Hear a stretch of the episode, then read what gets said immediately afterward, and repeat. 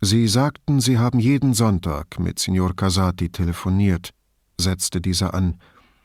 Hat er in letzter Zeit davon gesprochen, dass ihn etwas beunruhigt hat? Seine Tochter hatte jedenfalls den Eindruck. Bianchi tätschelte den Hund, der beruhigt wieder in sich zusammensank und die Augen schloss. Nein, nicht, dass ich wüsste. Erinnern Sie sich, worüber Sie das letzte Mal gesprochen haben? Bianchi kicherte leise. Bestimmt. Über Fußball. Davide war verrückt danach. Mit Testosteron in der Stimme warf Brunetti ein, und weil Inter am letzten Samstag Pescara vom Platz gefegt hat, muss er als Inter-Fan ja besonders guter Laune gewesen sein.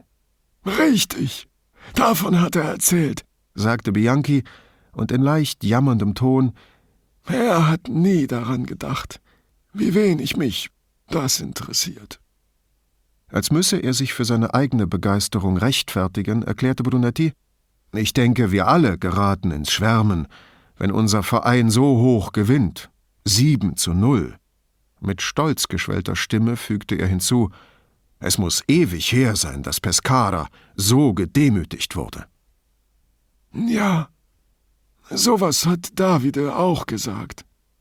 Kommissario, unterbrach ihn Grifoni, bestimmt möchte Signor Bianchi nicht noch einmal die Fußballnachrichten durchgehen. Und der Kleine hier auch nicht, fügte sie hinzu, während sie Bardo kraulte. Oh, lächelte Bianchi. Er weiß nicht dass er klein ist. Er drehte sich zur Wand. Für mich ist er nicht klein. Brunetti erhob sich, betrachtete die Krabbenschere auf Bardos Rücken und beschloss, Bianchi zum Abschied nicht nochmals die Hand zu geben. Danke, dass Sie sich Zeit für uns genommen haben, Signor Bianchi, sagte er, ohne sich darüber auszulassen, ob das Gespräch hilfreich gewesen war oder nicht. Grifoni stand auf, sagte etwas Ähnliches, bückte sich und tätschelte Bardo als Abschiedsgruß für beide.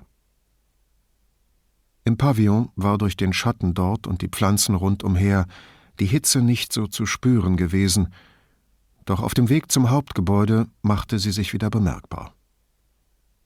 Und? fragte Brunetti. Nette Erfindung, sagte Grifoni. Was? Brunetti war verlegen und ein wenig stolz zugleich. Das Fußballspiel. Inter und Pescara spielen in verschiedenen Ligen. Das weiß jeder Idiot. Sogar ich. Einfach jeder. Auch wenn man nur die Schlagzeilen liest. Also liest er sie nicht. Beziehungsweise lässt sie sich nicht vorlesen. Offenbar. Aber davon abgesehen wollte er uns weismachen, dass Casati ihn immer noch jeden Sonntag angerufen hat und sie wie alte Freunde miteinander geplaudert haben. Sie blieb stehen und sah Brunetti fragend an. Was bezweckt er nur damit? Ratlos liefen sie weiter. Brunetti hielt Grifoni am Hauptgebäude die Tür auf und ließ ihr den Vortritt. Doch kaum war er über die Schwelle getreten, blieb er stehen. Ist es nicht merkwürdig, mit welcher Selbstverständlichkeit wir davon ausgehen, dass Behinderte immer die Wahrheit sagen? als ob ihr Leid sie ehrlich gemacht habe. Siehst du das anders? Ist der ehrlich? fragte Brunetti mit einer Kopfbewegung in Richtung Pavillon. Wohl kaum, meinte Grifoni. Aber er liebt seinen Hund. Brunetti starrte sie an, als versuchte sie ihm den Wachturm anzudrehen. Wie bitte? Er ist seit Jahren blind und trotzdem nicht so verbittert, dass er seinen Hund nicht mehr lieben könnte. Das scheint mir nicht gerade viel, sagte Brunetti und machte sich auf die Suche nach Signora Sigalins Büro. Hinter sich hörte er Grifonis Schritte und dann ihre Stimme. Aber besser als gar nichts. Signora Segalin strahlte vor Freude, als der nette Besuch bei ihr eintrat. Ohne ein Wort der Erklärung, wozu die Informationen gebraucht wurden, oder inwiefern ihr gegenüber befugt war, danach zu fragen, überließ sie Brunetti Kopien aller Rechnungen, die für Signor Bianchi in den vergangenen zwölf Monaten bezahlt worden waren. Er klemmte den Ordner lässig unter den Arm, als sei dies bloß eine Formalität, schüttelte der Frau die Hand und dankte für die großzügige Hilfe. Dann begleitete Signora Segalin den Besuch zum Haupteingang, wo der Fahrer neben dem Auto wartete, was Signora Segalin nicht weiter erstaunte. Offenbar waren Brunetti und Grifoni nicht die einzigen Gäste, die von einem eigenen Chauffeur hierher gebracht wurden. Sie fuhren durchs Tor und in die Wirklichkeit zurück. Trotzdem finde ich ihn manipulativ und unehrlich, nahm Grifoni den Faden wieder auf. Brunetti quittierte dies mit einem Lächeln und schlug den Ordner auf. Nun, wer zahlt? fragte sie. GCM Holdings, antwortete er. Nie gehört. Ich auch nicht, meinte Brunetti und zückte sein Handy. Wer ist das bloß? Brunetti drückte auf eine Kurzwahltaste, beide hörten das Klingeln. Wer ist das bloß? beharrte Grifoni. Er wandte sich ihr zu. Das erfahren wir, wenn wir zurück sind. Es klickte und eine Frauenstimme sagte: Ah, Kommissario, was kann ich für Sie tun? Und so war es. Sie eilten direkt vom Boot in Signorina Elettras Büro, die sie mit einem geradezu triumphierenden Lächeln empfing. Auf ihrem Schreibtisch türmten sich die Papiere. Casatis Arbeitgeber fragte Brunetti und wies darauf. Sie, Signore, gewissermaßen, sagte sie leichthin. In seiner momentanen Gestalt ist darunter eine Baufirma zu verstehen, im Besitz eines gewissen Gian Claudio Maschietto. Sie wies auf den Monitor. Da habe ich noch mehr. War das nicht ein erfolgreicher norditalienischer Unternehmer? Den Namen kenne ich aus der Zeitung, aber das ist auch schon alles. Dann fiel Brunetti noch etwas ein. Irgendwas mit einer Kirche? Er sah zu Grifoni. Du, Claudia, schon mal gehört? Sie legte den Kopf schief und starrte die Wand an. Nein, nicht mal den Namen. Signorina Elettra nickte ihm bestätigend zu. Ich habe Ihnen Kopien von allem gemacht, was ich gefunden habe. Wenn Sie sich das zu Gemüte führen möchten, könnte ich in der Zeit noch ein wenig herumtelefonieren. Mit Freunden? fragte Brunetti. Mit Freunden. Komm, Claudia. Brunetti nahm die Papiere, und als er merkte, wie viele es waren, schlug er vor, sie sollten sie in seinem Büro lesen, um Signorina Elettra nicht zu stören. Die Fenster seines Büros waren seit geraumer Weile geschlossen lüften oder nicht lüften. Da sie nach Osten gingen, zog er sie auf, und eine Woge wüstenheißer Luft fiel über ihn her.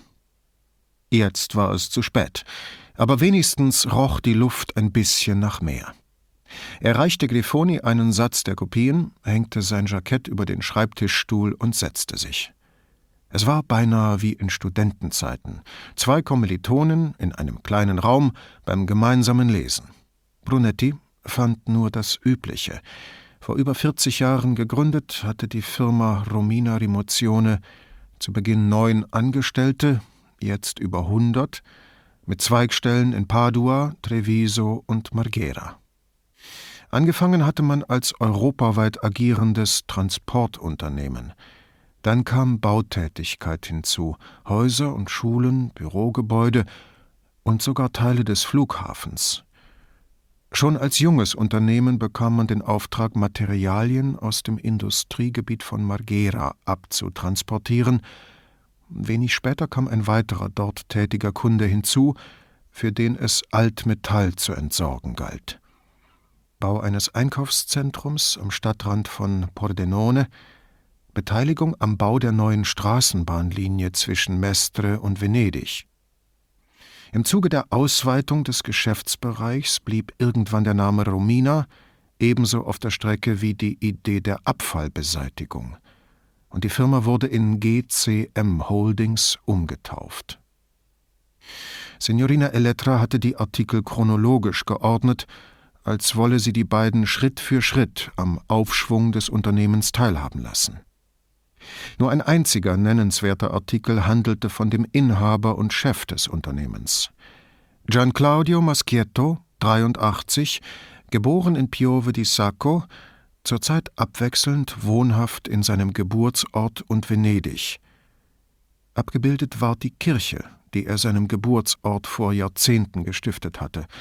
Dazu das Zitat Es ist meine Pflicht gegenüber Gott und meinen Mitbürgern dies zu tun. Womit wohl gemeint war, diese Kirche zu bauen. Eine groteske Behauptung fand Brunetti angesichts des Betonkastens mit steilem Ziegeldach und bunten Scheiben, die wie Bilder aus einem frommen Comicheftchen aussahen. Dann eine ganze Salve von Artikeln von vor sechs Jahren, als Maschietto sich aus dem Tagesgeschäft zurückgezogen und die Leitung des Unternehmens seinem Sohn Francesco übertragen hatte. Er selbst blieb lediglich als nicht stimmberechtigtes Mitglied im Vorstand. Nachdem Brunetti alle Artikel gelesen hatte, sah er zu Grifoni hinüber, die gerade die Fotos der bunten Fenster betrachtete. Sie bemerkte seinen Blick und stöhnte. Das hat erschreckende Ähnlichkeit mit der neuen Kirche im Heimatdorf meiner Mutter. Grifoni stieß die Papiere auf Kante. Für den Bau der Kirche in meinem Dorf hat man die kleine Kapelle aus dem 16. Jahrhundert abgerissen. Vor 50 Jahren, fügte sie erklärend hinzu. Brunetti fragte sich, ob das die Sache weniger schrecklich machte. Nein, befand er. Was hältst du davon? fragte er ich würde gern wissen, warum seine Firma für Bianchi zahlt. Brunetti blätterte ein wenig herum und fand, was er suchte. Hier steht, die ursprüngliche Firma war in den frühen 80ern in Marghera ansässig. Hm, sagte sie, das ist mir auch aufgefallen. Auch sie begann zu blättern, ließ die Papiere dann aber sinken. Hätte nicht eigentlich auch etwas von dem Unfall in der Zeitung stehen sollen? Immerhin gab es zwei Schwerverletzte. Wegen zwei Verletzten wohl eher nicht, nur wenn der Schaden sehr groß gewesen wäre oder wenn es Tote gegeben hätte, meinte Brunetti. Vielleicht waren ja noch mehr Leute beteiligt. Grifoni spitzte nachdenklich nickend die Lippen. Er hat so getan, als ob es nur um ihn und Casati gegangen wäre. Und wir haben ihm natürlich geglaubt, weil er behindert ist. Brunetti hätte am liebsten hinzugefügt, und weil er seinen Hund liebt, ließ das aber wohlweislich bleiben. Wollen wir mal nachsehen, was sie sonst noch gefunden hat? fragte er stattdessen. Signorina Elettra war immer noch am Computer beschäftigt. Brunetti sah einen neuen Stapel Papier im Ausgabefach des Druckers und fragte: Sind die für uns? Signorina Elettra bejahte, ohne den Blick vom Bildschirm zu wenden. Darin geht es um das Feuer. Brunetti nahm die Papiere heraus, wieder in zweifacher Ausführung. Er sortierte sie auf dem Fensterbrett und reichte Grifoni ihren Teil. Die lehnte sich neben ihn und nahm sich unverzüglich das oberste Blatt vor. Auch Brunetti blieb, wo er war, und begann zu lesen. Der Gazzettino berichtete über einen Brand in einem Lagerhaus im Industriegebiet von Marghera, bei dem mindestens zwei Arbeiter ums Leben kamen, drei weitere wurden verletzt, zwei galten als vermisst. Das Feuer, zur Brandursache fand sich nichts Näheres, war am späten Nachmittag ausgebrochen. Vier Löschzüge der Feuerwehr waren angerückt und hatten den Brand schließlich am frühen Morgen unter Kontrolle gebracht. Tags darauf bestätigte La Nuova di Venezia die Zahl der Toten und Verletzten und meldete, die zwei zunächst vermissten Arbeiter seien anderswo auf dem Gelände beschäftigt gewesen und nicht von dem Feuer betroffen. Der Feuerwehrchef gab als wahrscheinliche Brandursache einen Kurzschluss an. Dann der vorhersehbare Kommentar zu der großen Zahl von tödlichen Arbeitsunfällen und die üblichen Interviews mit Freunden und Angehörigen der beiden Toten, die als fleißige, umsichtige Arbeiter geschildert wurden, Ihre Kollegen und Familien seien in tiefer Trauer. Die drei Verletzten, Zeno Bianchi, Davide Casati und Leonardo Pozzi, wurden in kritischem Zustand auf Kliniken in Padua und Venedig verteilt. Am dritten Tag war das Ereignis nur noch auf den hinteren Seiten der Zeitungen ein Thema, am vierten gab es ein Foto, das den damaligen Bürgermeister beim Besuch des Unglücksorts zeigte umringt von Feuerwehrleuten und diversen namenlosen Beamten, alle in Arbeitsanzug, Stiefeln und Helm, der Bürgermeister im Halbprofil, damit er besser zu erkennen war. Danach nichts mehr. Aber der Drucker spie immer noch neue Seiten aus. Ohne zu fragen ging Brunetti hin, nahm die Blätter, sortierte sie auseinander und reichte Grifoni einen Stapel. Ein Jahr nach dem Feuer behauptete Gian Claudio Maschietto in einem Interview mit der Zeitschrift Familia Christiana, die Katastrophe in seinem Lagerhaus in Marghera hätte sich ebenso wie der noch nicht lange zurückliegende Tod seiner Frau so tief in seine Seele eingebrannt, vielleicht nicht gerade der passendste Ausdruck, fand Brunetti, dass er zu Gott gefunden habe, in dessen Namen er einen Teil seines Vermögens zum Wohle der Allgemeinheit zu spenden gedenke.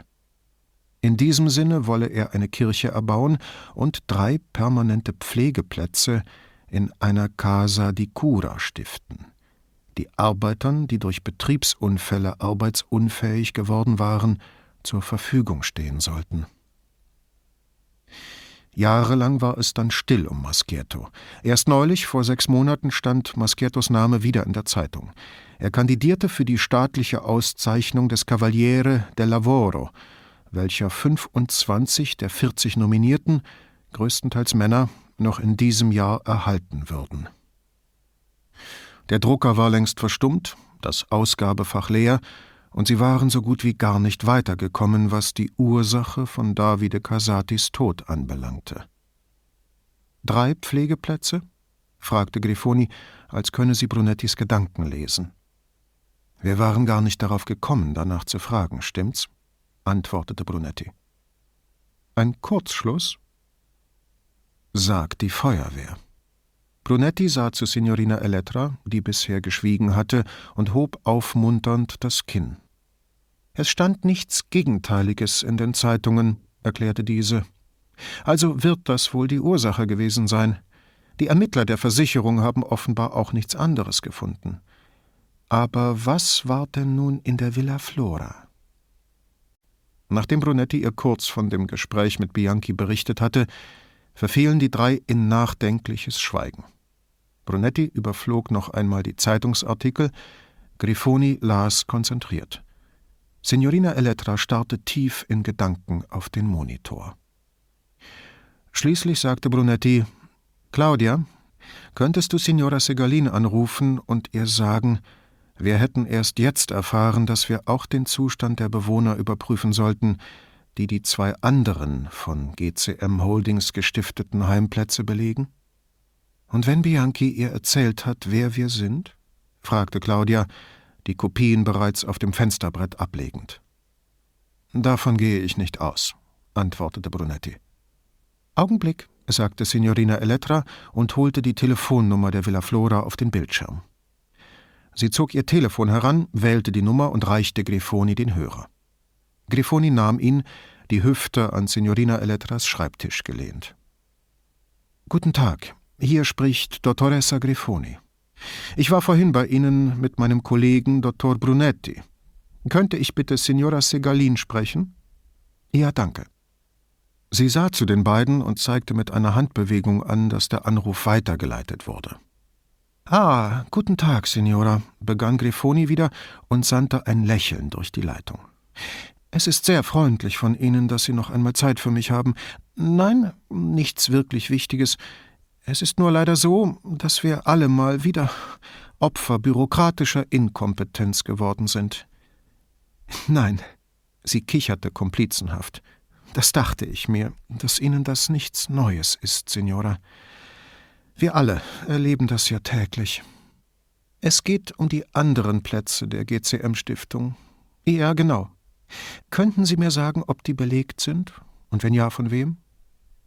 Grifoni hörte geduldig zu. Ja, um unsere Unterlagen zu vervollständigen. Ach, das wusste ich nicht, Signora.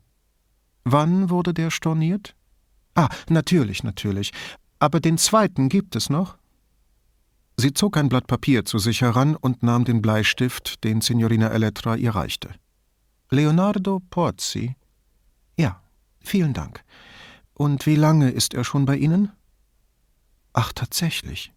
Der Ärmste. Besucht ihn wenigstens mal? Ja, Ich kann verstehen, warum die Mitarbeiter. Mhm. Selbstverständlich, selbstverständlich. Grifoni sah die ganze Zeit zu Boden, nur darauf konzentriert, das Richtige zu sagen und den richtigen Ton zu treffen. Signora Segalin sprach noch lange weiter, und Brunetti stellte sich vor, wie sie dabei mit den Augen sinnlose Signale gab, um ihrer Zuhörerin die angemessene Reaktion zu entlocken. Grifoni enttäuschte sie nicht, machte mhm, mhm und ah und sagte ja und nein, immer mit jenem besonderen Nachdruck, den man einer Person zukommen lässt, die Zustimmung heischt, nicht nur zu den berichteten Tatsachen, sondern auch zu deren emotionalem Gewicht. Dürfen wir noch einmal kommen und mit ihm reden? Was meinen Sie? Grifoni machte Brunetti ein Zeichen, dass sie Wichtiges erfahren hatte. Ja, das ist sehr freundlich von Ihnen. Wann würde es denn am besten passen? Sie kennen sich damit doch bestimmt viel besser aus als wir. Eine dick aufgetragene Schmeichelei, doch Brunetti malte sich die entzückte Miene am anderen Ende der Leitung aus. Gut, also dann kommen wir morgen Vormittag um elf. Und vielen Dank für Ihre großartige Unterstützung. Grifoni säuselte noch ein wenig herum und legte auf. Sie gab Signorina Elettra den Bleistift zurück, stieß sich vom Schreibtisch ab und erklärte zu Brunetti gewandt, der zweite Platz ist von Leonardo Pozzi belegt. Er wohnt dort noch nicht ganz so lange wie Signor Bianchi, aber nur weil er länger im Krankenhaus war und erst vier Monate später in die Villa Flora gezogen ist. Bevor sie fortfuhr, suchte sie mit Signorina Elettra Blickkontakt. Pozzi wurde wesentlich schlimmer verletzt als die anderen, begann sie und senkte den Kopf, während sie hinzufügte, er hat beide Beine verloren.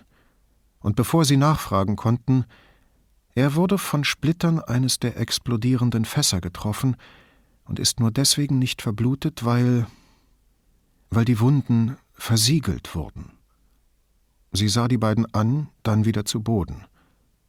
So hat Signora Segalines ausgedrückt. Von dem, was sich auch immer in dem Fass befand. Sie ließ ihnen Zeit, sich das auszumalen und fuhr fort. Signora Segalin sagt, er hat sich im Lauf der Jahre immer mehr zurückgezogen. Jetzt spricht er praktisch mit niemand mehr. Sie rieb sich das linke Handgelenk, als sei das einmal gebrochen gewesen, und schmerze manchmal noch. Und der dritte Platz? fragte Brunetti. Die Zahlungen dafür wurden eingestellt, weil der dritte Verletzte es abgelehnt hat, in die Villa Flora zu ziehen und lieber in einem staatlichen Heim geblieben ist. Casati? fragte Brunetti. Sie hat keinen Namen genannt, und mir war wichtiger, dass sie weiterspricht. Nach dem, was du mir von ihm erzählt hast, dürfte er es gewesen sein. Clifoni überlegte einen Moment und erklärte dann, doch auch wenn GCM Holdings nur zwei Heimplätze finanzieren, haben sie für die Unterbringung der beiden bisher gut vier Millionen Euro ausgegeben. Sie murmelte noch etwas vor sich hin und Brunetti hakte nach. Was hast du gesagt? Versiegelt, sagte sie nur, verabschiedete sich bis zum nächsten Tag und ging. Am nächsten Morgen brachte sie derselbe Fahrer wie beim ersten Mal zur Villa Flora. Beide versuchten sich nicht anmerken zu lassen, wie gespannt sie der Begegnung mit Leonardo Pozzi entgegensahen. Sie sprachen von der entsetzlichen Hitze, und wie gut es tat, in einem Auto mit Klimaanlage zu sitzen. Sie sprachen von den verdorrten Feldern, sie sprachen von allem Möglichen, nur nicht von dem zweiten Mann in der Villa Flora. Signora Segalin öffnete ihnen. Diesmal trug sie das gleiche Kostüm in dunkelgrau. Ihr Lächeln wirkte gedämpft, vielleicht mit Rücksicht auf Signor Pozzis beklagenswerten Zustand. Ich habe ihn auf Ihren Besuch vorbereitet, sagte sie, nachdem sie sich die Hand gegeben hatten. Wie hat er reagiert? fragte Grifoni. Mit Brunetti war vereinbart, dass Grifoni das Gespräch führen sollte, nachdem sie bei ihrem Telefonat so gut mit Signora Segalin ausgekommen war. Man weiß eigentlich nie, woran man mit ihm ist. Signora Segalin lächelte knapp. Weil er so wenig spricht. Und seit er und Signor Bianchi offenbar nicht mehr miteinander reden, können wir Signor Bianchi nicht mehr bitten, uns bei der Verständigung behilflich zu sein, sagte sie in einem Ton, als spreche sie von einem Gezänk unter Kindern. Grifoni gab sich überrascht. Oh, ich wusste gar nicht, dass die beiden sich kennen. Signor Bianchi hat ihn gestern jedenfalls nicht erwähnt. Das wundert mich nicht, sagte Signora Segalin. Typisch für Leute, die mit Pflege zu tun haben, kehrte sie gern heraus, wie viel sie über das Privatleben ihrer Schützlinge wusste. Bewies dies nicht, wie aufopfernd sie sich kümmerte? Jahrelang waren sie gute Freunde, haben oft zusammen gegessen. Aber in letzter Zeit haben sie kein Wort mehr miteinander gewechselt. Oh, das tut mir leid, sagte Grifoni. Selbst Brunetti war von ihrem aufrichtigen Ton beeindruckt. Hoffentlich legt sich das. Signora Segalin freute sich sichtlich über Grifonis Anteilnahme. Nun, das kommt immer mal wieder vor, doch die meisten Patienten vertragen sich bald wieder. Das wird mit diesen beiden auch nicht anders sein, sagte sie im Brustton der Überzeugung. Am Ende haben sie ja doch nur einander. Sie schritt ihnen voran in einen anderen Teil des Gebäudes als tags zuvor. Vor dem letzten Zimmer im Flur blieb sie stehen. Die Tür stand offen. Signora Segalin klopfte an den Pfosten, trat ein und winkte den beiden, ihr zu folgen. Abgesehen von der Hitze, die ihnen hier nach dem Durchschreiten des klimatisierten Flurs entgegenschlug, glich das Zimmer eher der prominenten Suite eines Hotels. Eine Kristallvase mit einem riesigen Strauß der mittlerweile vertrauten Rosen, ein Isfahan-Läufer über dem Parkett, drei Kunstdrucke mit Longi-Harlekinen an den Wänden. Durch eine Nebentür erspähte Brunetti ein Schlafzimmer mit Teppichboden und Brokatüberwurf auf dem Bett. Hinter den Fenstern breitete sich der prachtvolle Garten aus, der offenbar das gesamte Gebäude umgab. Bei der drückenden Hitze fiel es jedoch schwer, sich auf Einzelheiten zu konzentrieren.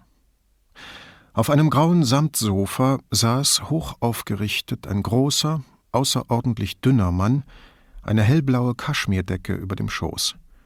Sein dunkelbraunes, sehr kurz geschnittenes Haar zeigte keinerlei Spuren von Grau. Seine noch dunkleren Augen bekundeten nicht das leiseste Interesse, weder an den beiden Besuchern noch an Signora Segalin. Zwei tiefe Furchen zogen sich von der Nase an den Mundwinkeln vorbei bis zum Kinn. Im Übrigen war sein Gesicht nahezu faltenlos. Er wirkte etwa zehn Jahre jünger als Casati und Bianchi.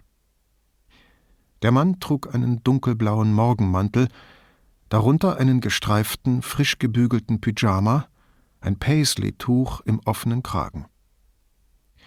Beim Anblick des wollenen Morgenmantels lockerte Brunetti unwillkürlich seine Krawatte. Pozzis Hände lagen gefaltet auf der hellblauen Decke. Seine Miene blieb, als nun auch sie auf ihn zutraten, reglos, uninteressiert, weit entrückt. Brunetti und Grifoni machten ein ganzes Stück vor Pozzi Halt, als unwillkürliche Reaktion auf das Kraftfeld von Gleichgültigkeit, das ihn umgab. Signora Segalin hingegen, die das entweder nicht mitbekam oder einfach ignorierte, vielleicht wollte sie so schnell wie möglich die Besucher vorstellen und der Hitze im Zimmer entkommen, ging bis dicht vor ihn hin, bis dahin, wo seine Füße gewesen wären, jedoch nur leere Pyjamabeine über die Sofakante herabhingen.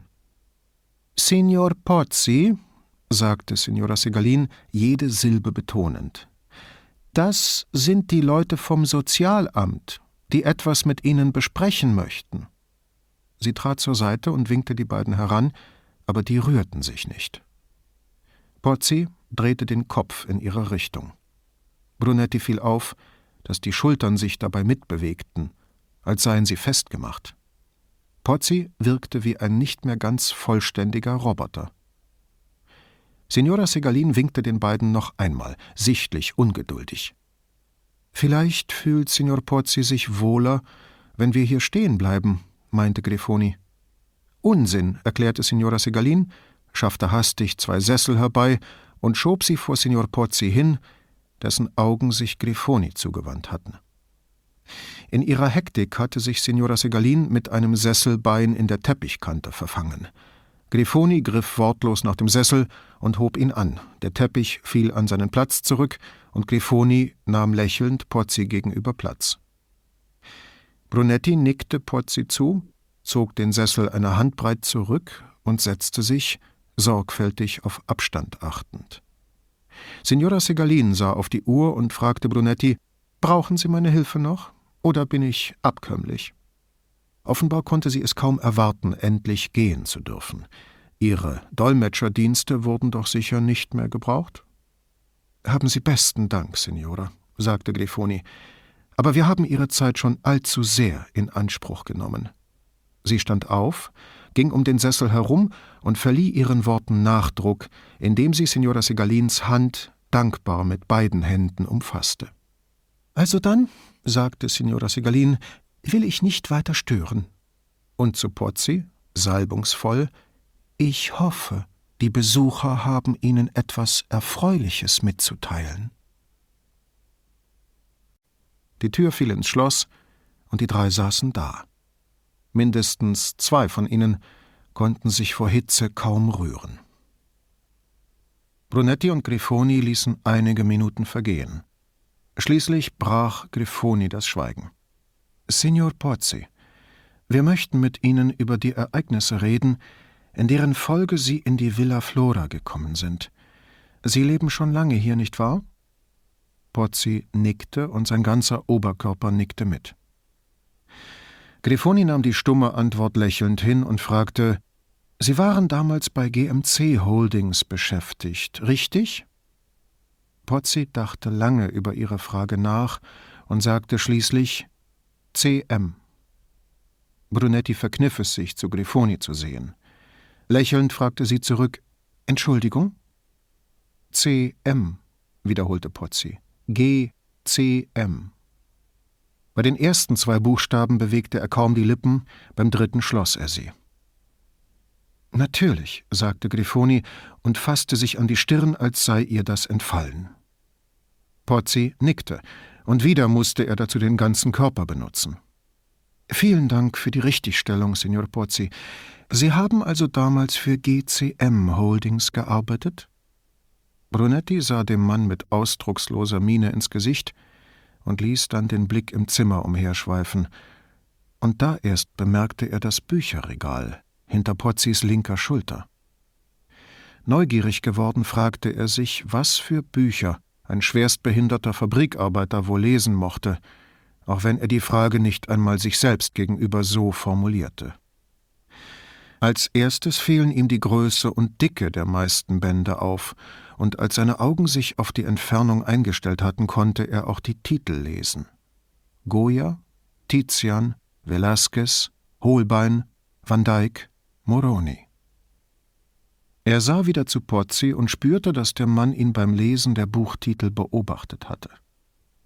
Ihre Blicke trafen sich und Brunetti nickte ihm mit anerkennendem Lächeln zu. Grifoni holte Luft, zweifellos, um ihre Frage zu wiederholen, aber Brunetti kam ihr zuvor. Ich wusste gar nicht, dass Hughes Buch ins Italienische übersetzt wurde. Worauf Pozzi beiläufig antwortete, wurde es auch nicht, soweit ich weiß. Ich hab's auf Englisch gelesen. Und dann? Mir hat sein Stil immer gefallen. Seit The Shock of the New. Es ist lange her, dass ich das gelesen habe, erklärte Brunetti. Aber ich weiß noch, wie ich über das Kapitel gestaunt habe, wo er schreibt, dass die Menschen Landschaften anders wahrnehmen, seit sie sich motorisiert darin fortbewegen können. Ja, und schnell, ohne von Kutschen oder Pferden hin und her geschüttelt zu werden, kommentierte Pozzi. Eigentlich liegt das auf der Hand. Aber, wie Sie sagen, man staunt dass man nicht selbst darauf gekommen ist. Und Moroni, meinte Brunetti, den habe ich schon immer geschätzt. Es muss wunderbar sein, die Bilder in Natura zu sehen, sagte Pozzi in einem Ton, der den wahren Kunstliebhaber verriet, ohne jede Spur von Selbstmitleid. Ich wünschte. Brunetti zögerte erst, doch dann lockte er Pozzi aus der Reserve. Ich glaube, in Mailand gibt es zwei oder drei, aber in verschiedenen Museen. Und die Accademia Carrara in Bergamo hat jede Menge. Könnten Sie sich nicht einmal dorthin bringen lassen? Das ist nicht so einfach, sagte Pozzi. Warum? fragte Brunetti. Der irgendein Hindernis, vielleicht Lethargie, von Seiten der Pfleger, oder auch von Seiten Pozzis selbst vermutete. Die müssen doch einen größeren Wagen haben, könnten sie also einfach in einen Rollstuhl setzen und hinfahren. Lächelnd fügte er hinzu, mit der Behindertenplakette dürfen die so ziemlich überall parken. Das wäre gar kein Problem. Wahrscheinlich sogar direkt vor dem Museum. Ein Kinderspiel. Doch dann wurde ihm plötzlich bewusst, dass für diesen Mann nichts ein Kinderspiel war und ihm Brunettis Bemerkung wie Hohn vorkommen musste. Ich meine, ein Kinderspiel es zu organisieren, nicht es zu tun, Signore. Nur Sie allein wissen, wie schwierig das ist. Pozzi nahm die Klarstellung mit hochgezogenen Augenbrauen zur Kenntnis und wandte sich wieder Grifoni zu. Sie wollten wissen, ob ich damals für GCM Holdings gearbeitet habe, Signorina. Darf ich den Grund für Ihre Neugier erfahren? Brunetti fragte sich, wo Pozzi so reden gelernt hatte. Von seinen Kollegen konnte ein Fabrikarbeiter das unmöglich haben. Und Signora Segalin hatte gesagt, er spreche hier mit kaum jemandem. Brunetti sah keinen Fernseher in dem Zimmer, nicht einmal ein Radio, einmal davon abgesehen, dass beide ohne dies nicht gerade die hohe Schule der Rhetorik waren. Also Bücher? Weil wir nicht vom Sozialamt sind, Signor Pozzi, sagte Grifoni auf einmal mit normaler Stimme, nicht mehr in dem frisch-fröhlichen Sozialarbeiterton, dessen sie sich bis dahin befleißigt hatte. Signora Segalin hat da etwas verwechselt. Wir sind von der Polizei. Pozzi sah sie lange an. Sein bis jetzt unbestreitbar intelligenter Gesichtsausdruck änderte sich, als erwäge er die Möglichkeit, in seine anfänglich teilnahmslose Rolle zurückzufallen.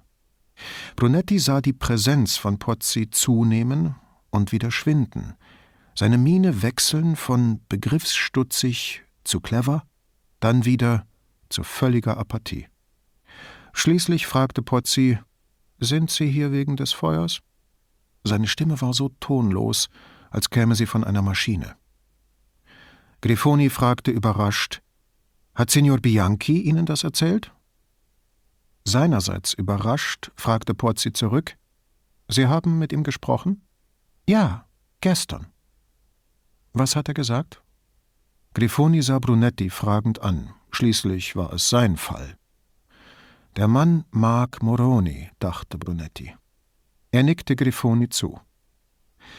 Er hat uns erzählt, was bei dem Feuer passiert ist, sagte sie. Ah, sagte Pozzi äußerst gedehnt dass er Casati vom Rauchen abhalten wollte? Ja, antwortete Grifoni. Und dass Casati ihn aus dem brennenden Gebäude getragen habe? fragte Pozzi, als sei er es jetzt, der die Vernehmung führte. Ja. Nun, das stimmt wenigstens. Und was stimmt nicht? fragte Grifoni. Pozzi lächelte schwach. Ich will nichts gesagt haben. Aber mir scheint es wahrscheinlicher, dass er Casati um Feuer gebeten hat. Die beiden haben oft an Stellen geraucht, wo es verboten war. Ich habe sie mehrmals dabei erwischt und es gemeldet, unterbrach ihn Grifoni. Ja, jedes Mal. Aber genützt hat es nichts? fragte sie. Wo denken Sie hin? Pozzi musste sich sichtlich über ihre mangelnde Menschenkenntnis wundern. Aber ich war nicht dabei, als das Feuer ausbrach. Und man sollte nie voreilige Schlüsse ziehen. Wenn es nicht die beiden waren, was könnte denn sonst den Brand ausgelöst haben? fragte Brunetti. Pozzi ließ sich mit der Antwort Zeit. Fahrlässigkeit, Leichtsinn, Unachtsamkeit, Missachtung der Sicherheitsvorschriften, kein Interesse an Arbeitsschutz, sagte er schließlich und fügte angesichts ihrer überraschten Mienen hinzu, vor allem aber der Wunsch, Geld einzusparen, immer und überall. Das war ihr oberstes Ziel. Das der Firma? fragte Grifoni. Ja. Trotzdem haben Sie weiter für sie gearbeitet? Ja sagte Pozzi und zog die Decke ein wenig höher, als sei ihm kalt. Die Geste machte Brunetti plötzlich bewusst, wie stark er im Rücken und unter den Achseln schwitzte. Worin bestand Ihre Tätigkeit? fragte er. Wir waren mit Abfallprodukten aus den petrochemischen Anlagen betraut, erklärte Pozzi. Das Zeug wurde in Fässer gefüllt, in andere Betriebe gebracht und dort behandelt. Ich war als leitender Ingenieur für die Logistik zuständig. Giftige Stoffe? fragte Brunetti. Pozzi betrachtete den Handrücken seiner Rechten und spreizte bedächtig die Finger, als solle er ihre Vollzähligkeit beweisen und sei stolz, dies tun zu können. Er blickte auf und antwortete alles, was auf der Liste der zu beseitigenden Substanzen stand. Zum Beispiel Molybdän, Chrom, Dioxin, Arsen, Quecksilber, stieß er hervor, als seien es Schimpfworte. Und bestimmt noch manches andere, aber an die kann ich mich noch erinnern. Und natürlich jede Menge hochentzündliche Flüssigkeiten. Brunetti wunderte sich, wie gleichgültig Pozzi das sagte. Das ist für Sie kein Thema mehr? fragte er. Pozzi legte den Kopf schief und antwortete schließlich Nein, eigentlich nicht. Nicht mehr. Ich beschäftige mich mit Gemälden, Linien und Farben, der Frage, wie man durch die Anordnung der Bildelemente Perspektive erzeugt, oder der Tatsache, wie schwierig es ist, Augen zu malen. Wohin wurden diese Substanzen denn gebracht? fragte Brunetti, der jetzt nicht über Probleme der Perspektive diskutieren wollte. Sie sollten nach Deutschland und Schweden gehen und nach Österreich, also in Länder, die bessere Entsorgungseinrichtungen hatten als wir und immer noch haben. Sollten? schaltete sich Grifoni ein. Zum ersten Mal strahlte Pozzi, und Brunetti sah, dass er ein attraktiver Mann gewesen sein musste, bevor der Unfall ihn verstümmelt hatte.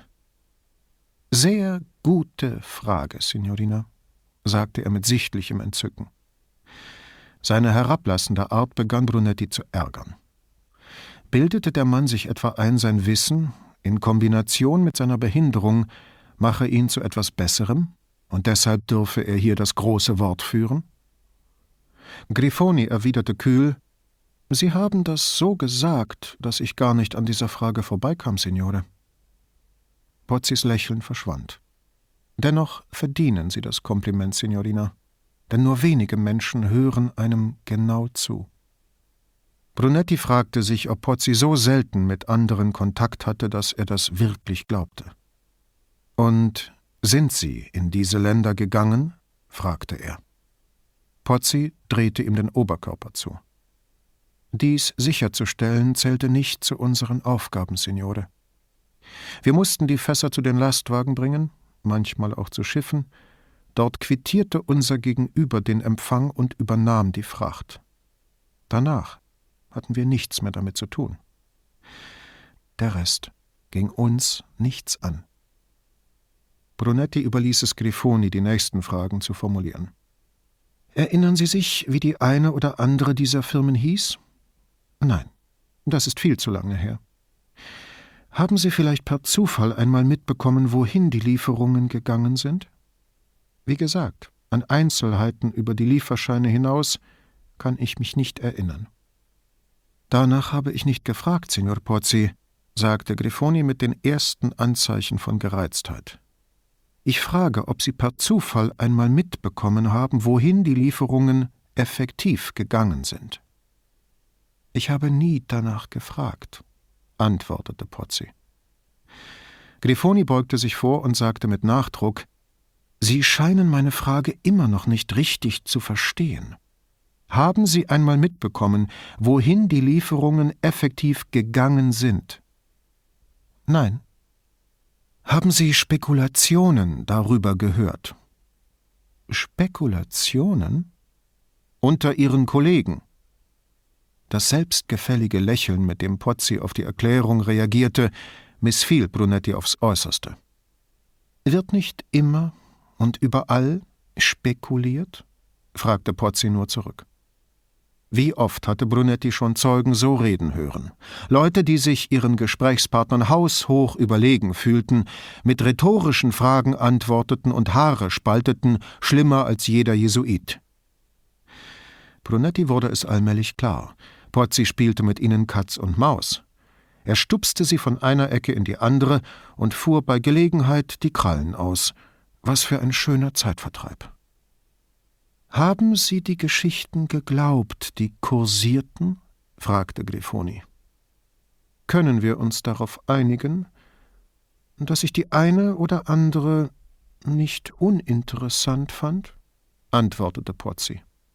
Grifoni überlegte, fuhr sich mit der Zunge über die Lippen und fragte Zum Beispiel, dass manches davon nach Nigeria ging, anderes nach Kampanien. Das ist nichts Neues, sagte Grifoni unbeeindruckt. Jetzt schien Pozzi ihr imponieren zu wollen. Und bei anderen war es so wie in dem englischen Kinderlied. This little piggy stay at home, zitierte er, wobei man hörte, dass er Englisch nur aus Büchern kannte. Ich fürchte, das verstehe ich nicht, sagte Grifoni. Nicht ihr Englisch, fügte sie, das Ego ihres Gegenübers besänftigend hinzu, sondern was sie damit sagen wollen. Manches davon blieb zu Hause, Signorina, erklärte er mit einem geheimnisvollen Lächeln, wie attraktive Frauen es aufsetzen, wenn ihre Antwort ebenso gut ein Ja wie ein Nein bedeuten kann. Pozzi hatte erwähnt, gelegentlich seien Fässer auch zu Schiffen gebracht worden. Brunetti dachte an die Löschbrücken und Kaianlagen, von denen die petrochemischen Werke in Marghera mehr als genug aufwiesen, alle mit bequemem Zugang in die Weiten der Laguna. Und dann fiel ihm ein, wie er zur Abkühlung in der Lagune umhergeschwommen war, während Casati seine letzte Probe eingesammelt hatte. Wie ein Kormoran war er eingetaucht und hatte möglichst lange unter Wasser zu bleiben versucht, bis er nicht mehr konnte und auftauchen musste, um in tiefen Zügen die lebensspendende Luft einzusaugen. Und dann war Kasati zurückgekommen, mit einem Arm schwimmend, den anderen hoch überm Wasser, in der Hand das Röhrchen mit der Bodenprobe, die er einschicken wollte, um feststellen zu lassen, ob sie enthielt, was seinen Bienen den Tod brachte. Addio, flüsterte Brunetti. Sie haben es doch hoffentlich nicht in die Laguna gekippt. Das Grinsen, mit dem Pozzi sich an Brunettis Entsetzen weidete, sollte Brunetti noch jahrelang verfolgen. Es begann damit, dass Pozzi die Lippen zusammenpresste, bis der Druck aus der Mitte langsam die Mundwinkel nach oben schob. Für einen Moment sah Pozzi regelrecht zufrieden aus. Endlich waren seine Andeutungen und vagen Auskünfte bei den Polizisten angekommen, und wenigstens einer der beiden hatte kapiert, was da vor Jahren geschehen war. Brunetti sah zu Grifoni. Als ihr die Bedeutung von Porzis Worten aufging, malte sich in ihrem Gesicht alles andere als ein Lächeln. Brunetti bemerkte, dass auch Pozzi Grifoni beobachtete. Ihre Wirkung auf ihn war offensichtlich. Seine Augen zogen sich minimal zusammen, um ihr Gesicht schärfer sehen und den Anblick ihrer Miene auskosten zu können, in der sich das Dämmern der Erkenntnis spiegelte. Pozzis untere Gesichtshälfte entspannte sich, und die Furchen zwischen Nase und Mund verschwanden. Jahre fielen von ihm ab. Für einen Moment saß dort der junge Mann, der er einst gewesen sein mochte, bevor es ihm das Fleisch von den Beinen abgeätzt hatte und genauso schnell, beinahe fluchtartig, verzog sich jener Mann wieder und ließ diesen anderen zurück. Seine äußere Hülle, sein schlechteres Ich, seine irdischen Überreste. Grauen ergriff von dem Zimmer Besitz seit Pozzis Worten. Schon Jahre kursierende Gerüchte, Andeutungen und hingeworfene Bemerkungen gewannen Kontur. Immer wieder hatte Brunetti solche Geschichten gehört. Als die Bäume im Park von San Giuliano bei Marghera binnen eines Jahres nach ihrer Pflanzung eingingen, hieß es, die Giftmüllfässer, auf denen der Park angelegt war, seien undicht geworden. Es gab unzählige Witze über die Muscheln aus der Laguna, etwa dass es viel einfacher sei, sie nachts zu finden, weil sie im Dunkeln leuchten. Fakten gab es auch. Er hatte die Statistiken der Krebserkrankungen gesehen, die eine Generation von Arbeitern in jenen Fabriken dahingerafft hatten, deren giftige Abfälle Firmen wie GCM Holdings und andere gegen teures Geld hatten beseitigen sollen. Und was tat Pozzi? Redete von Kinderliedern, als fände er komisch, nicht entsetzlich, worunter andere immer noch zu leiden hatten.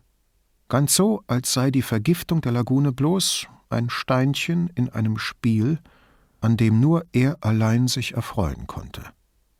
Brunetti vermutete, Pozzi könne gar nicht begreifen, warum sie so schockiert reagierten. Viel lieber hätte er ihm und Grifoni gern Eindruck gemacht. Ach, sagte Brunetti, also ist alles wahr, was wir seit Jahren zu hören bekommen? Pozzi wurde zum Lehrer, der stolz auf seinen Schüler ist. Alles? Das weiß ich nicht, Signore, aber manches, ganz bestimmt. Wenn Sie das seit so langer Zeit wissen, warum haben Sie dann nie etwas gesagt? fragte Brunetti und tat interessiert, nicht entrüstet. Grifoni, die kaum zu atmen wagte, machte sich unsichtbar, als sei sie, tief unter der Wasseroberfläche, an einen Felsen geklammert, selbst zur Muschel geworden. Brunetti ließ Pozzi nicht aus den Augen. Weil es, wie Sie aus der Bibel wissen, viel besser ist, sein Geld zu investieren, als es zu vergraben, sagte Pozzi und lächelte voller Genugtuung. Brunetti zwang sich ebenfalls zu einem Lächeln und ging auf Pozzis Spiel ein, indem er seinerseits zitierte Was haben Sie getan, Sie frommer und getreuer Knecht? Ich habe es dem ersten Knecht gleich getan und mein Kapital klug investiert. Und wie darf ich das verstehen? Brunetti versuchte so locker zu bleiben, als gehe es nur um eine weitere Geschichte, ein weiteres Kinderlied.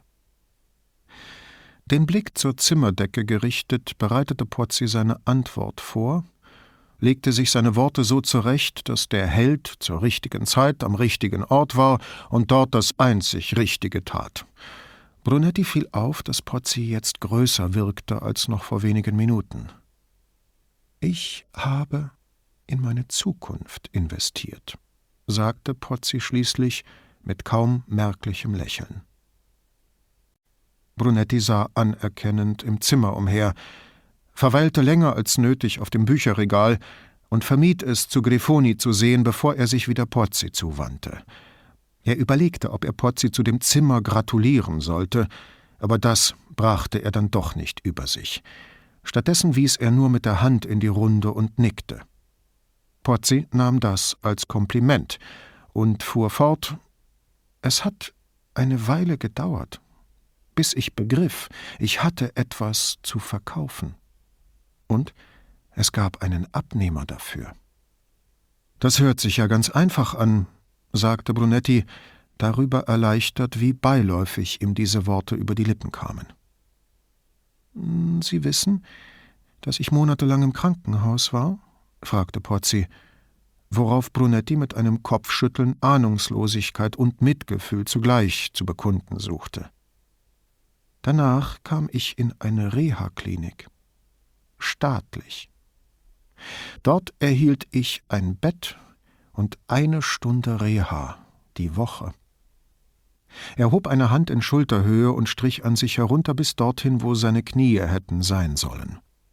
Die hätten mich da liegen lassen, bis ich gestorben wäre. Brunetti kannte solche Einrichtungen zur Genüge. Nach einem Monat fuhr Pozzi fort, bekam ich Besuch von Kollegen, und die erzählten mir von den zwei Toten und von Casati und Bianchi. So erfuhr ich, dass Bianchi in einer Privatklinik behandelt worden war. Und anschließend einen Platz in einem privaten Pflegeheim bekommen hatte.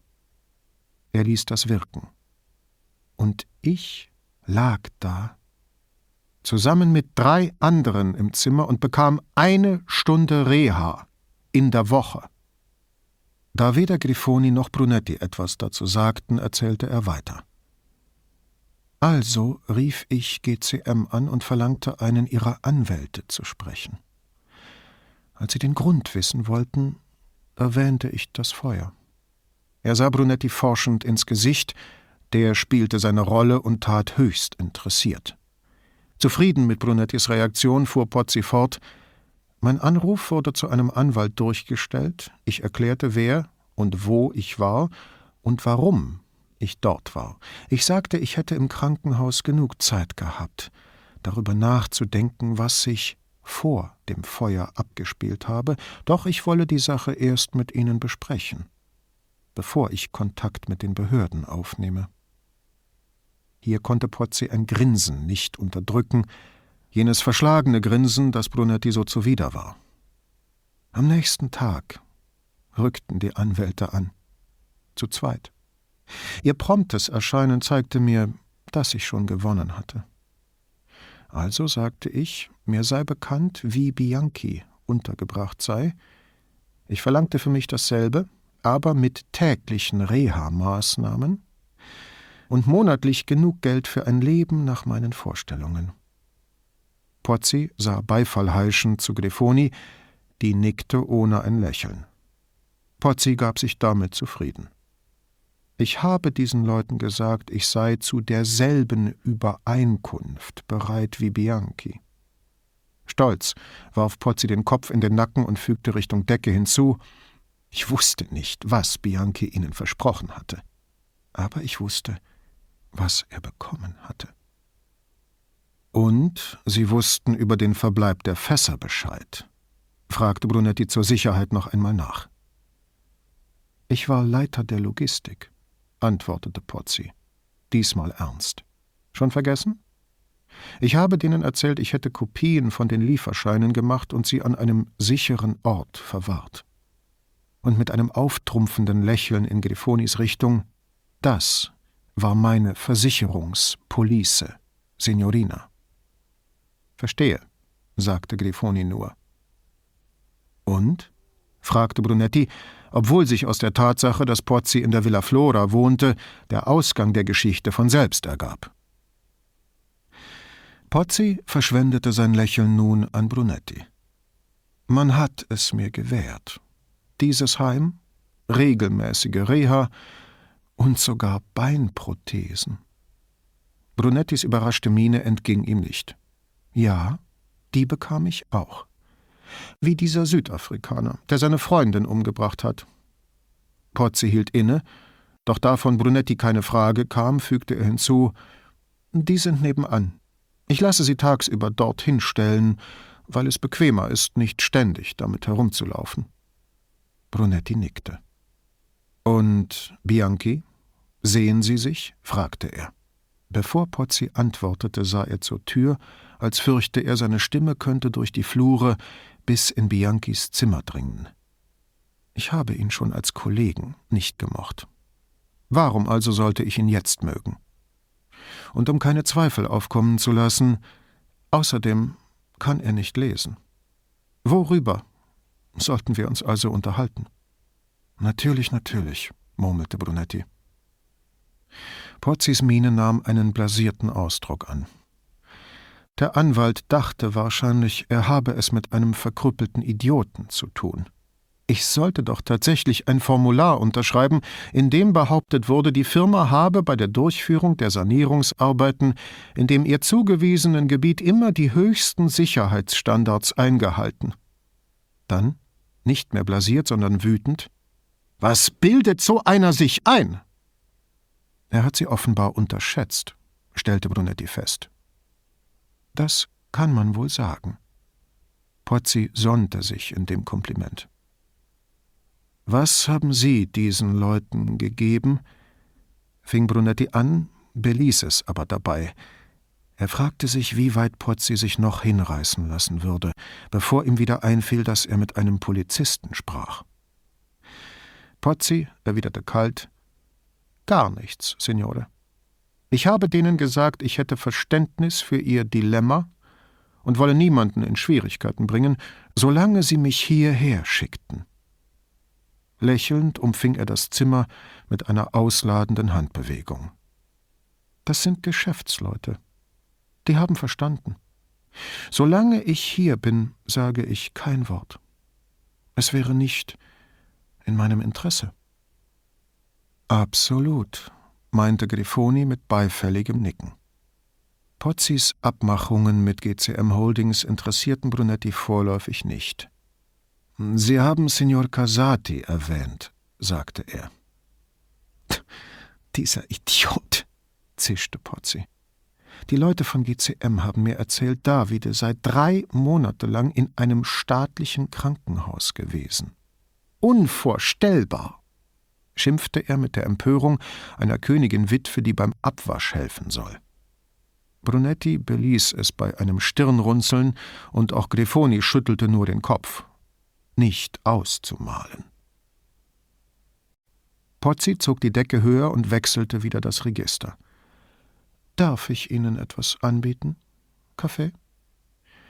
Brunetti durchschaute das Manöver, mit dem Pozzi ihnen vorführen wollte, dass er in diesem Haus schalten und walten konnte, wie er wollte, und antwortete betont höflich Das ist sehr freundlich von Ihnen, Signor Pozzi, aber wir haben auf dem Weg hierher Kaffee getrunken und müssen zum Mittagessen wieder in der Stadt sein.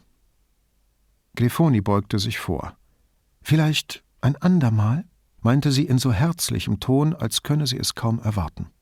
Dann lehnte sie sich wieder zurück und schlug die Beine übereinander. Brunetti sah einen Ausdruck nackter Begierde über Pozzis Gesicht huschen. Einen Ausdruck, der jenen jüngeren, anderen Mann aufleben ließ, der noch das ganze Leben vor sich gehabt hatte, im Gegensatz zu dem kümmerlichen Rest von einem Mann, der die Decke auf seinem Schoß umklammert hielt. Grifoni war der Blick offenbar nicht entgangen, denn just in diesem Moment fragte sie voller Anteilnahme, wie genau hat sich der Unfall eigentlich zugetragen? Pozzis Miene verzog sich zu einem bitteren Lächeln, das den jüngeren Mann wieder in der Versenkung verschwinden ließ. Er lachte mit einem heiseren Krächzen auf, als versuche er ein vor langer Zeit einmal gehörtes Geräusch nachzumachen. Er lachte, bis ihm vor Erschöpfung der Kopf nach hinten sank. Nach Luft schnappend trocknete er sich die Augen. Ich weiß nicht, was genau passiert ist, sagte er und rang nach Luft. Das ist ja das Komische. Ich habe keine Ahnung. Aber Sie waren vor Ort, sagte sie. Richtig. Ich war vor Ort. In meinem Büro, hinten an der Rückseite des Lagerhauses. Ich hörte ein Geräusch und dachte zunächst, das sei eins der kleinen Tankschiffe, mit denen wir Flüssigkeiten transportierten. Die konnten sehr laut sein, wenn sie an den Kai krachten. Aber dann hörte ich es noch einmal und merkte, dass es von der anderen Seite kam, nicht vom Kanal, er wies mit dem Kopf nach hinten. Ich ging, er unterbrach sich und hing der Bedeutung des Wortes nach, zu der Tür, die ins Lagerhaus führte. Und als ich sie öffnete, schlugen mitten im Lager Flammen hoch. Der Lärm kam von explodierenden Fässern. Er sah zwischen Grifoni und Brunetti hin und her, aber die beiden sagten kein Wort. Ich konnte mich nicht von der Stelle rühren. Ich konnte nicht denken. Da war nichts als diese Wand aus Feuer zwischen mir und dem Ausgang. Nur dort ging es ins Freie. Dann sah ich Gestalten auf meiner Seite des Feuers und lief zu ihnen. Warum weiß ich nicht. Vielleicht dachte ich, zusammen wären wir irgendwie sicherer. Einer der Männer war Casati, den anderen konnte ich nicht erkennen. Er stand da und schrie, schwarzes Zeug im Gesicht, das er verzweifelt abzuwischen versuchte. Er schrie und schrie, bis Kasate ihn hochhob und zum Ausgang rannte, mitten durch die Flammen, die, wie ich jetzt sah, nur einen schmalen Streifen bildeten. Ich lief ihnen nach, überholte sie, weil ich niemanden zu tragen hatte, und sprang über das Feuer. Pozzi brach ab, dann wiederholte er, ich sprang und verstummte. Schließlich, als komme er aus weiter Ferne zurück, fuhr er fort Ich sah das Licht draußen und wusste, ich war gerettet. Aber dann traf mich etwas von hinten und schlug mich zu Boden. Mehr weiß ich nicht. Pozzi zitterte, und gleichzeitig strömte ihm Schweiß von der Stirn. Er fuhr sich hastig mit der rechten Hand über die Augen, erst das eine, dann das andere, und als er sie schließlich sinken ließ, war sein Gesicht trocken. Grifoni bemerkte mit anerkennendem Lächeln, ich kann ihr Verhandlungsgeschick nur bewundern. In Pozzis Schweigen hinein fuhr sie fort, GCM muss doch den Abschlussbericht der Feuerwehr gesehen haben. Das Feuer wurde durch einen Kurzschluss verursacht. Ja, sicher doch, sagte Pozzi. Wieder lächelte sie. Die wussten also, dass die Versicherung zahlen musste? Ja. Aber an GCM, stellte Brunetti klar. Als Unternehmen. Er sparte sich den Hinweis, dass demnach GCM freie Hand gehabt hätte, über die Entschädigung und weitere Versorgung der verletzten Arbeiter zu entscheiden. Von den Tricks der Versicherungen und Arbeitgeber, mit denen sie Entschädigungszahlungen ewig hinauszuzögern wissen, ganz zu schweigen. Grifoni sah sich noch einmal mit allen Anzeichen der Bewunderung in dem Zimmer um.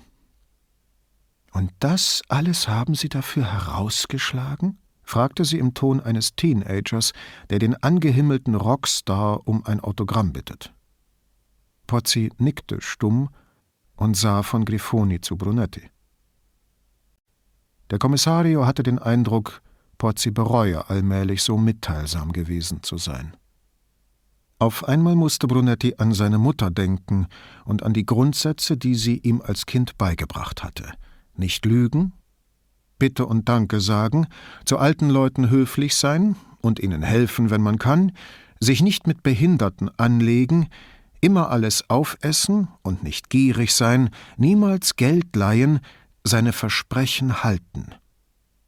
Dennoch setzte er wie gedankenverloren hinzu, wo würden Sie hinziehen, wenn GCM die Zahlungen für das Heim hier einstellt? Wie bitte? fragte Potzi überrumpelt. Wenn GCM aus irgendeinem Grund den Vertrag kündigen sollte, wie den über den dritten Pflegeheimplatz, wenn sie auch den ersten und zweiten streichen würden, wo würden Sie und Signor Bianchi dann hinziehen? Aber warum sollten Sie das tun? fragte Pozzi. Sein Gesicht war kreideweiß. Die Furchen um den Mund wurden tiefer. Es war nur so ein Gedanke, Signor Pozzi, sagte Brunetti. Mit der Hand am Kinn sann er über Pozzis Frage nach. Sie wissen bestimmt von den jahrelangen Untersuchungen zur Sanierung von Marghera. Er wartete, bis Pozzi nickte. Diese Untersuchungen liefen schon so lange, dass die meisten Leute sie längst vergessen hatten, aber das behielt Brunetti für sich.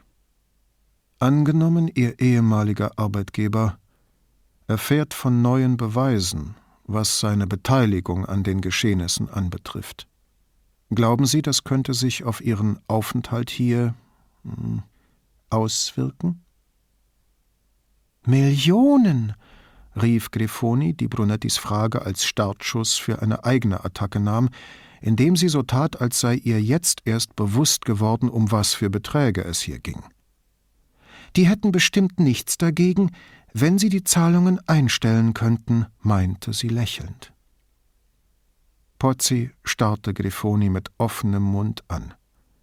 Er presste die Hände zusammen, dann stützte er sie seitlich in die Hüften.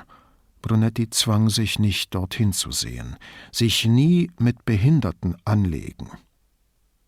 Wenn die vermuteten, dass der entscheidende Hinweis von Ihnen oder Signor Bianchi kam, müssten sie beide sich in Zukunft wohl mit einem Heim zufrieden geben, das sie sich von ihrer staatlichen Rente leisten können, fügte Brunetti dennoch hinzu.